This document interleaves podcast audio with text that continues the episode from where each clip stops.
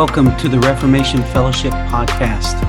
Reformation Fellowship provides support and fellowship for all who would stand for the reformation of Christ Church worldwide. We long to see the church revitalized by the gospel and seek to encourage all who share that vision. We gather together for gospel hearted fellowship around gospel minded theology.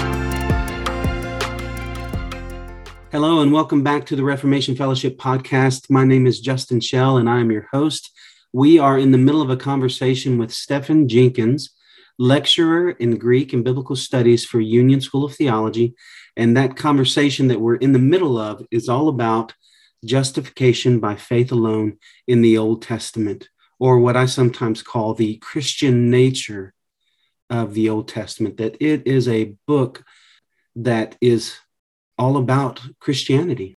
That uh, yes, Christ is there, but the way Christ saves us is also there. That that while there are differences, there are discontinuities from old to new. A major continuity, however, is the way God saves his people, and therefore the way we know God, the way we encounter God and uh, encounter his salvation, his saving work. So last week was justification by faith alone in the old sorry in genesis. Today we're discussing justification by faith alone in the rest of the pentateuch the rest of the five first books of the old testament.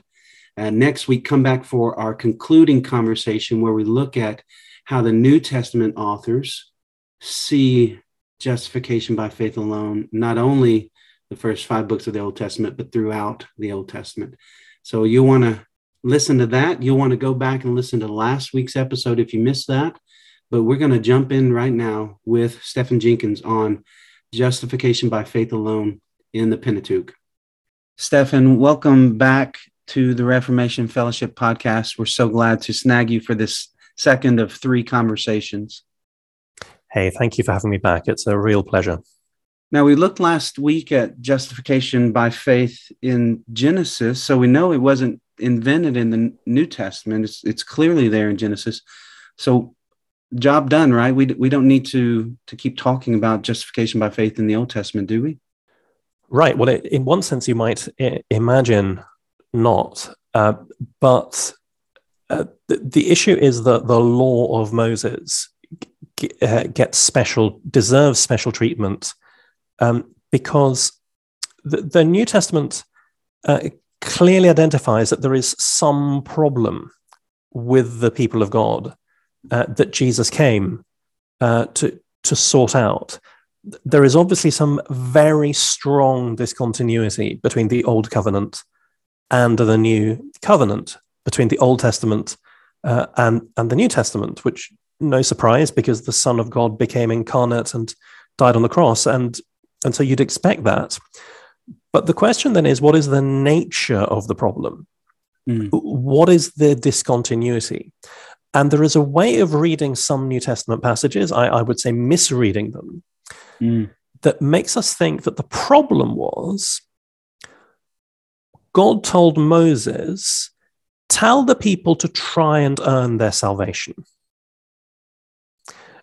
And then God sent Jesus to say, See, it didn't work, did it? I've got a better way for you. Uh, so we, we can sometimes imagine that the New Testament is saying the law of Moses taught salvation by works. Mm. And the difference with Jesus coming is that we're justified by faith alone. And so I don't think it's quite enough simply to say justification by faith alone was there in Genesis. Because, it, because if there's a plausible case for saying, well, then Moses, what about the law? Then I think what I want to do is look at the law of Moses itself this week and say it cannot have been saying that. Mm. Uh, and then next time, what we'll do is we'll look at the New Testament and show that indeed the New Testament didn't even dream that Moses was saying that. Uh, so uh, the New Testament doesn't think the law expected salvation by works. And surprise, surprise, neither did Moses think that he was teaching mm. salvation by works. Mm.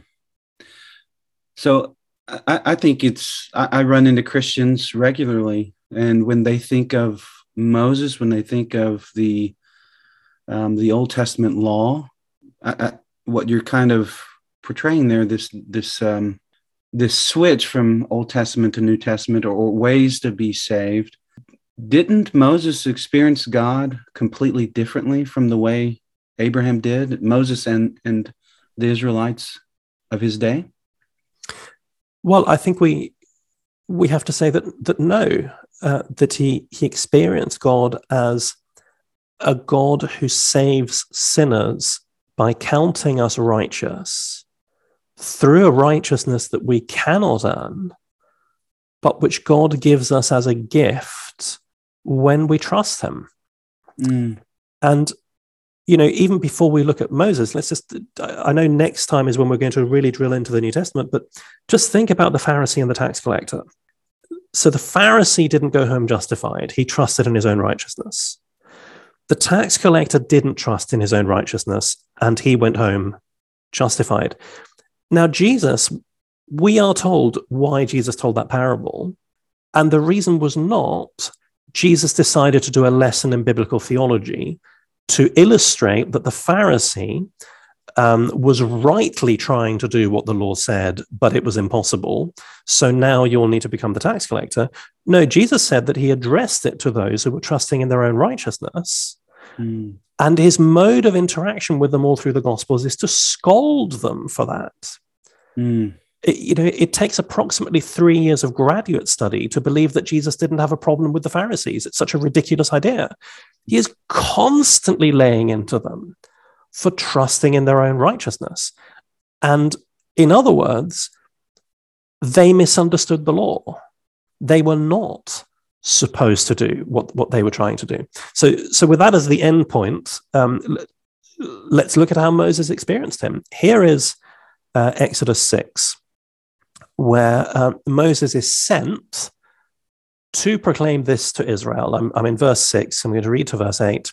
Moses is told to say, therefore, to the people of Israel, I am the Lord, and I will bring you out from under the burdens of the Egyptians and I will deliver you from slavery to them, and I will redeem you with an outstretched arm and with great acts of judgment. I will take you to be my people, and I will be your God.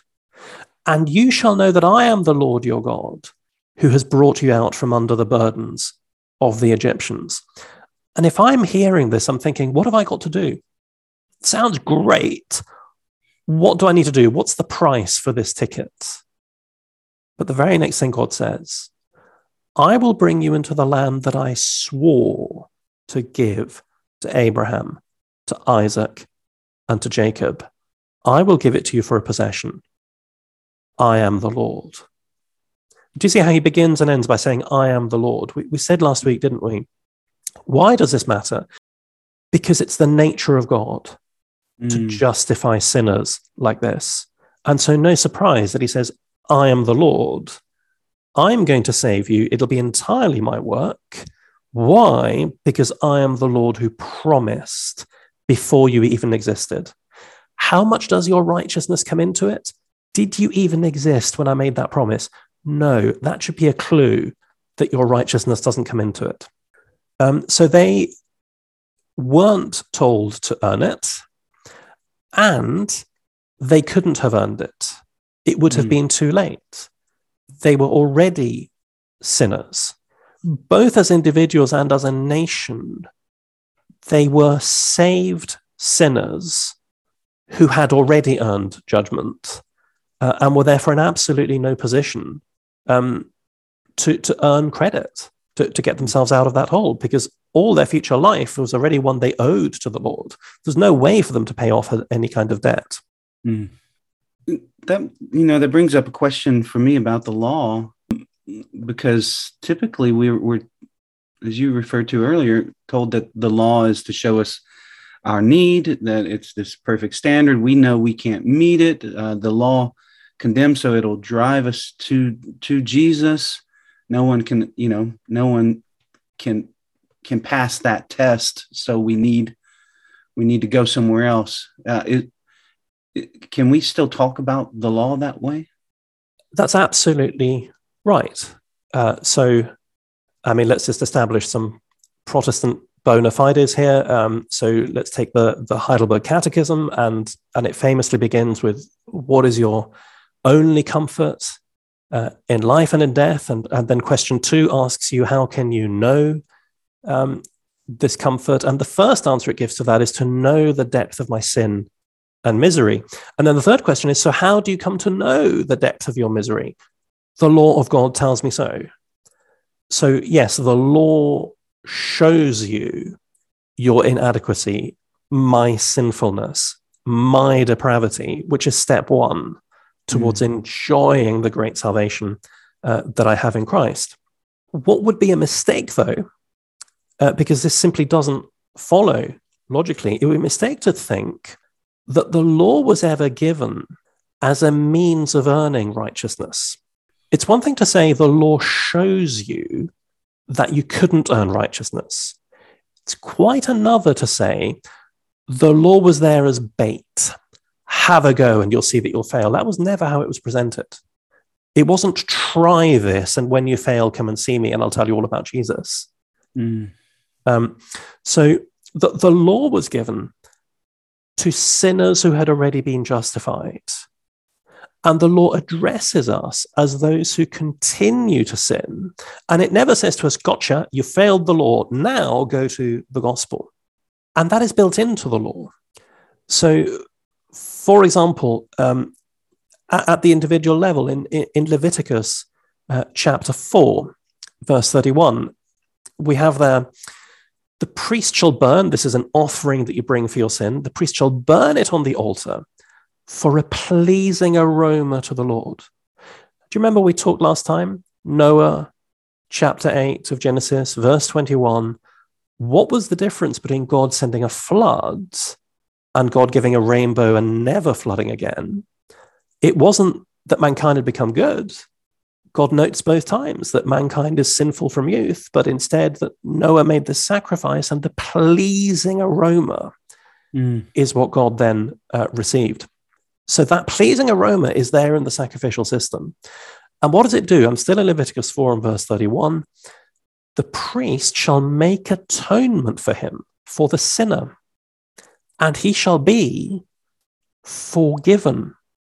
Mm. So hmm. there is provision for sin, for atonement, for forgiveness within the commandments mm. of the law so you know, I don't know if you've ever heard this illustration. It's one that I found really, really helpful um, when I was beginning to get my head around the gospel of someone saying, you know, trying to keep the law. Look, the law is a pane of glass. It's it's one piece, right? I mean, Galatians talks about if you try to keep, if if you fail to obey one part of the law, you're guilty of all of it. James two, uh, same same point. So it's a pane of glass that was shattered long ago you can't rebuild it, you can't keep it pristine. And the thing with Leviticus is that it shows you, yes, and it tells you what to do with the shards. So Leviticus does not present the law as a pane of glass that you are expected to keep pristine. And if you damage it in any way, you're out and bad luck. That does not make sense because it's dealing with sin it's it's pieces of shards all over the floor, and and how do you pick them up uh, without without cutting yourself? So the law is not presented, never was presented, as um, this is what you must try and do, and when you can't, we'll we'll talk again. Mm. Um, we we see that also in the way that the New Testament introduces um, the gospel. So the beginning of Luke, we've got there uh, John the Baptist's mum and dad, Zechariah and Elizabeth, and look how they're described. Verse 6 And they were both righteous before God, walking blamelessly in all the commandments and statutes of the Lord. Well, now let's think about that, because if they walked blamelessly in every commandment and statute, that means they offered sacrifices for sin, because that's a commandment. But that means they sinned. So they weren't sinless. So, how can it be that they were blameless in the law? How can it be that they were righteous before God and yet they sinned? Surprise, surprise, it's because the law never offered justification by obeying the law. It always taught you are justified by faith mm. alone. That is not the function of the law to save you. Uh, so the law was not an exam to be passed by 100% pass mark, nor a 90% pass mark, nor any pass mark, because it was not an exam at all in that sense. That was not the function of the law. Have a go at this. Um, yeah, so so when Paul then um, tells us where does righteousness come from, um, you know, in, in, Romans three, we see that. Shall I just read Romans 3, 21 on? Mm. But, but now the righteousness of God has been manifested apart from the law, although the law and the prophets bear witness to it. The righteousness of God through faith in Jesus Christ for all who believe. For there is no distinction, for all have sinned and fall short of the glory of God, and are justified by his grace as a gift yeah. through the redemption that is in Christ Jesus, whom God put forward as a propitiation, so as an atoning sacrifice by his blood, to be received by faith. But who is he talking about? Mm. Well, he goes on. This was to show God's righteousness because in his divine forbearance, he had passed over former sins.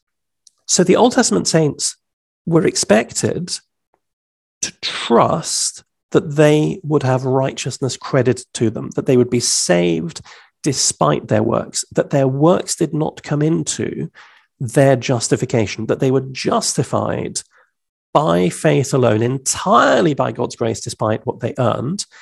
And Paul is saying, and one of the things that the cross did was pay that bill. They received their justification on credit. It was paid forward. Yeah. Uh, I think um, I think we're used to hearing verse 23 there for all of sin and fall short of the glory of God and, and think, oh yeah, you have sinned, I have sinned, my my brother, my neighbor, the, the guy down the street, and and and there and are justified by grace as a gift. Um, but it does in context, he's he's not saying I mean that's that is true. you are, I am, but he's saying we who are living post cross resurrection and those who were living during the time of the law and the prophets.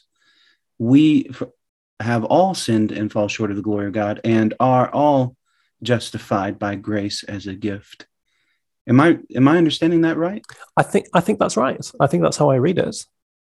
Mm. Um, yeah, I mean that, and that is why in chapter four, when he's going to go on to talk about is Abraham only the father of the circumcised? No, of the uncircumcised only. Mm-hmm. Um, so that the whole thing is because justification is by faith alone. Yeah. It can therefore embrace the old covenant believers and the new covenant um, believers because justification by faith alone involves an, a righteousness from outside of you being mm. credited to your account and that is the righteousness of Christ, who died on the cross at a point in history. And, and that is the only way. And so that covers everybody, yeah. old and new. But we do see, help us understand this maybe. We, we see in the Old Testament the breaking of the law, whether it's Moses hitting the rock two times and and or it's Israel as a whole later on, the breaking of the law, the not keeping of the law, results in judgment. And, and so, help us understand how that's not, I guess, not a blow against what we've been talking about the last two weeks.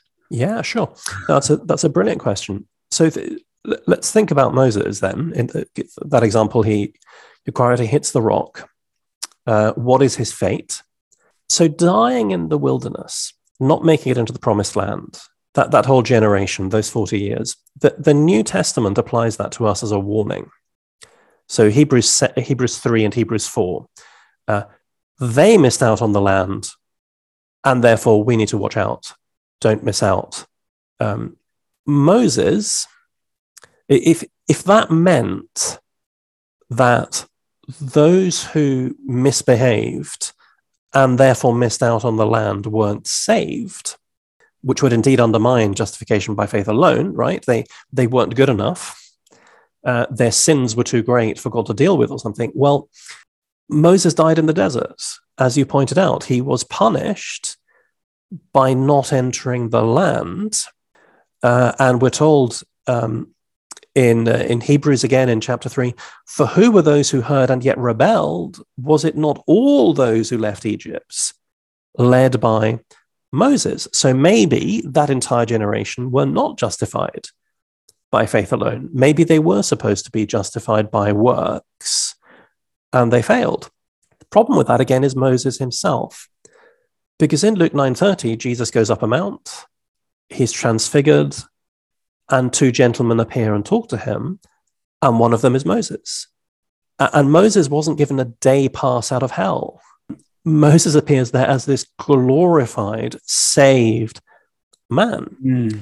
Mm-hmm. Um, so nothing that we're saying means that God does not chastise those he loves, he disciplines us, Hebrews 12. There are going to be temporal consequences uh, to how we live, but, it, but we're asking the narrow question how am I saved? By what means do I acquire the righteousness that is needed to be acquitted on Judgment Day?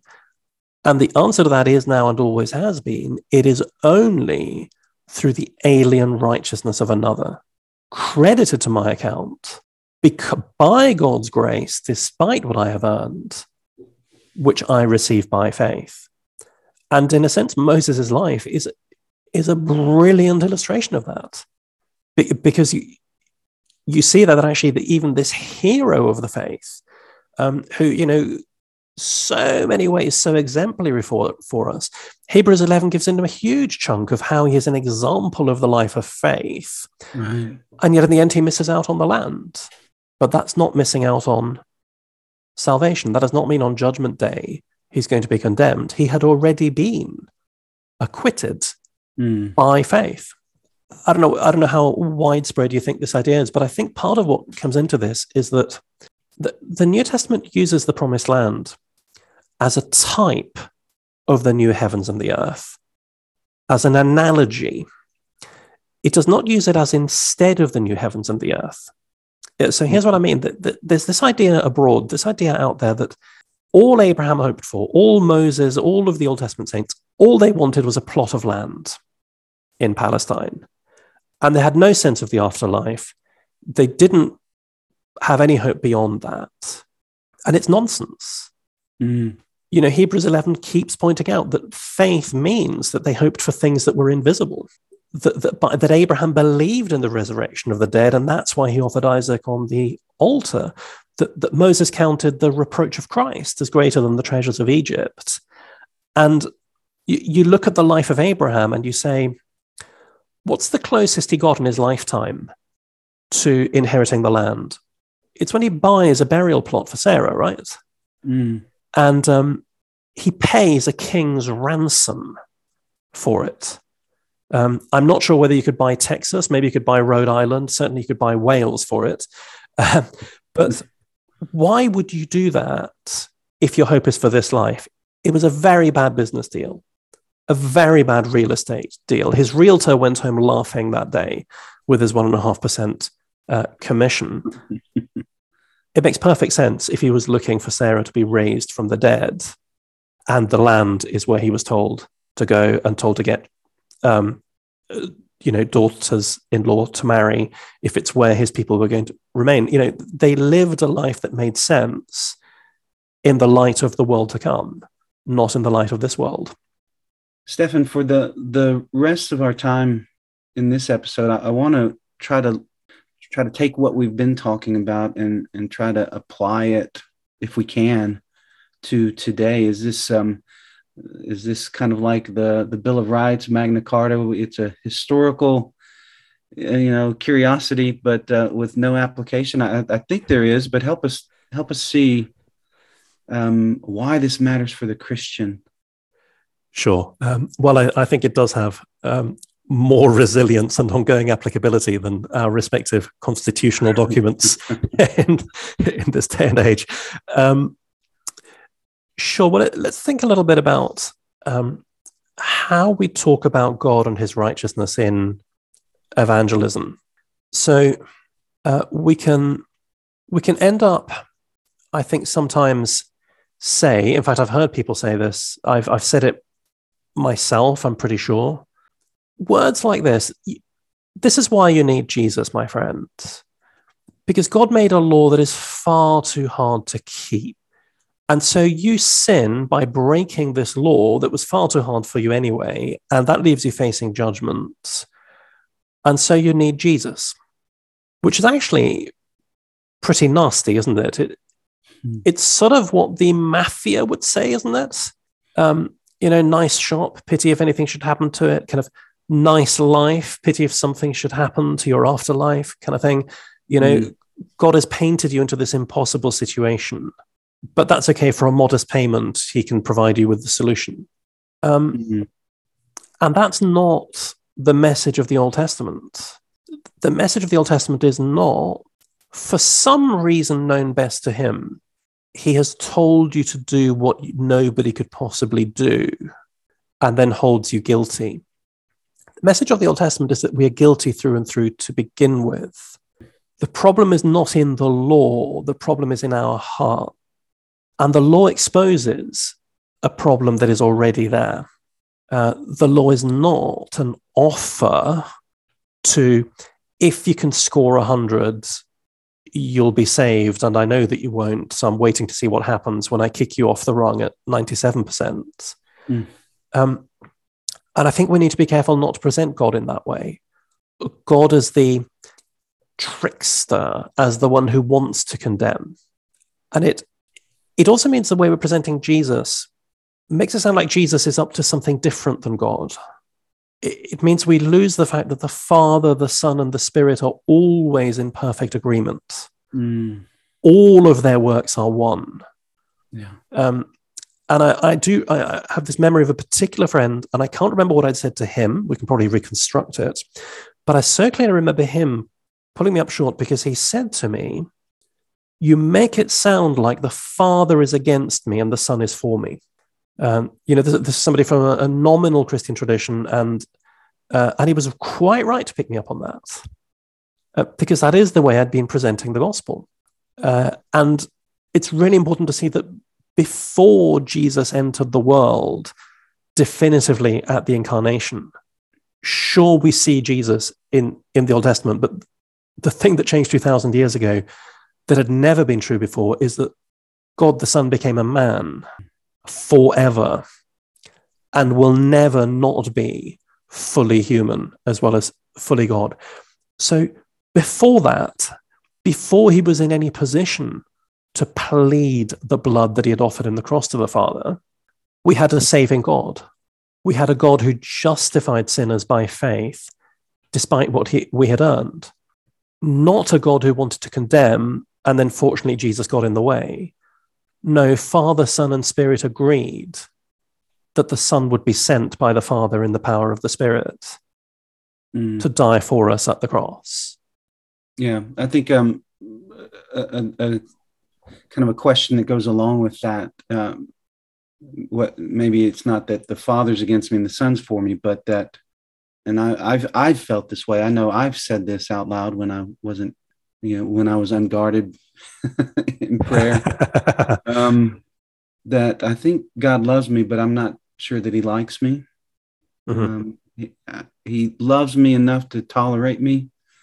Um, how does this, how does what we've been talking about help that believer?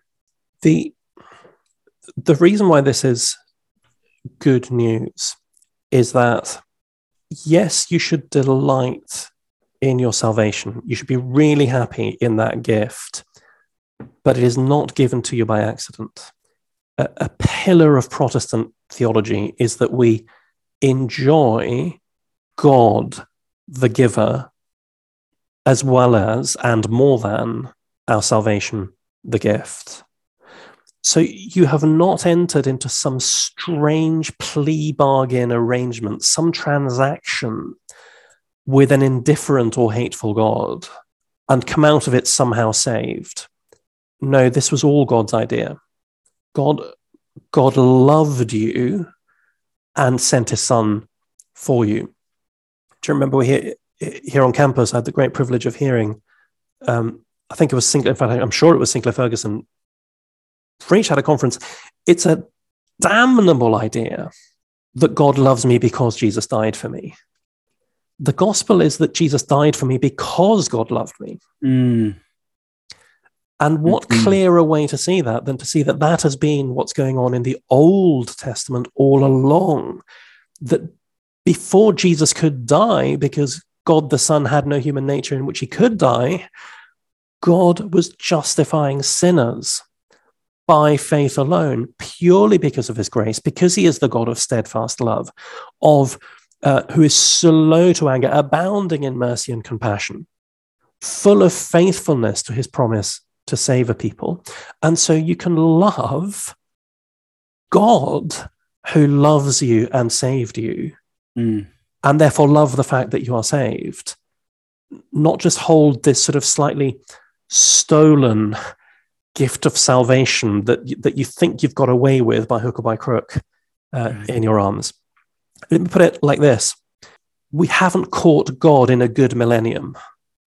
Mm. You know, there are days when you don't want to interact with me. You don't want to catch me on a bad day, right? We all have days like that.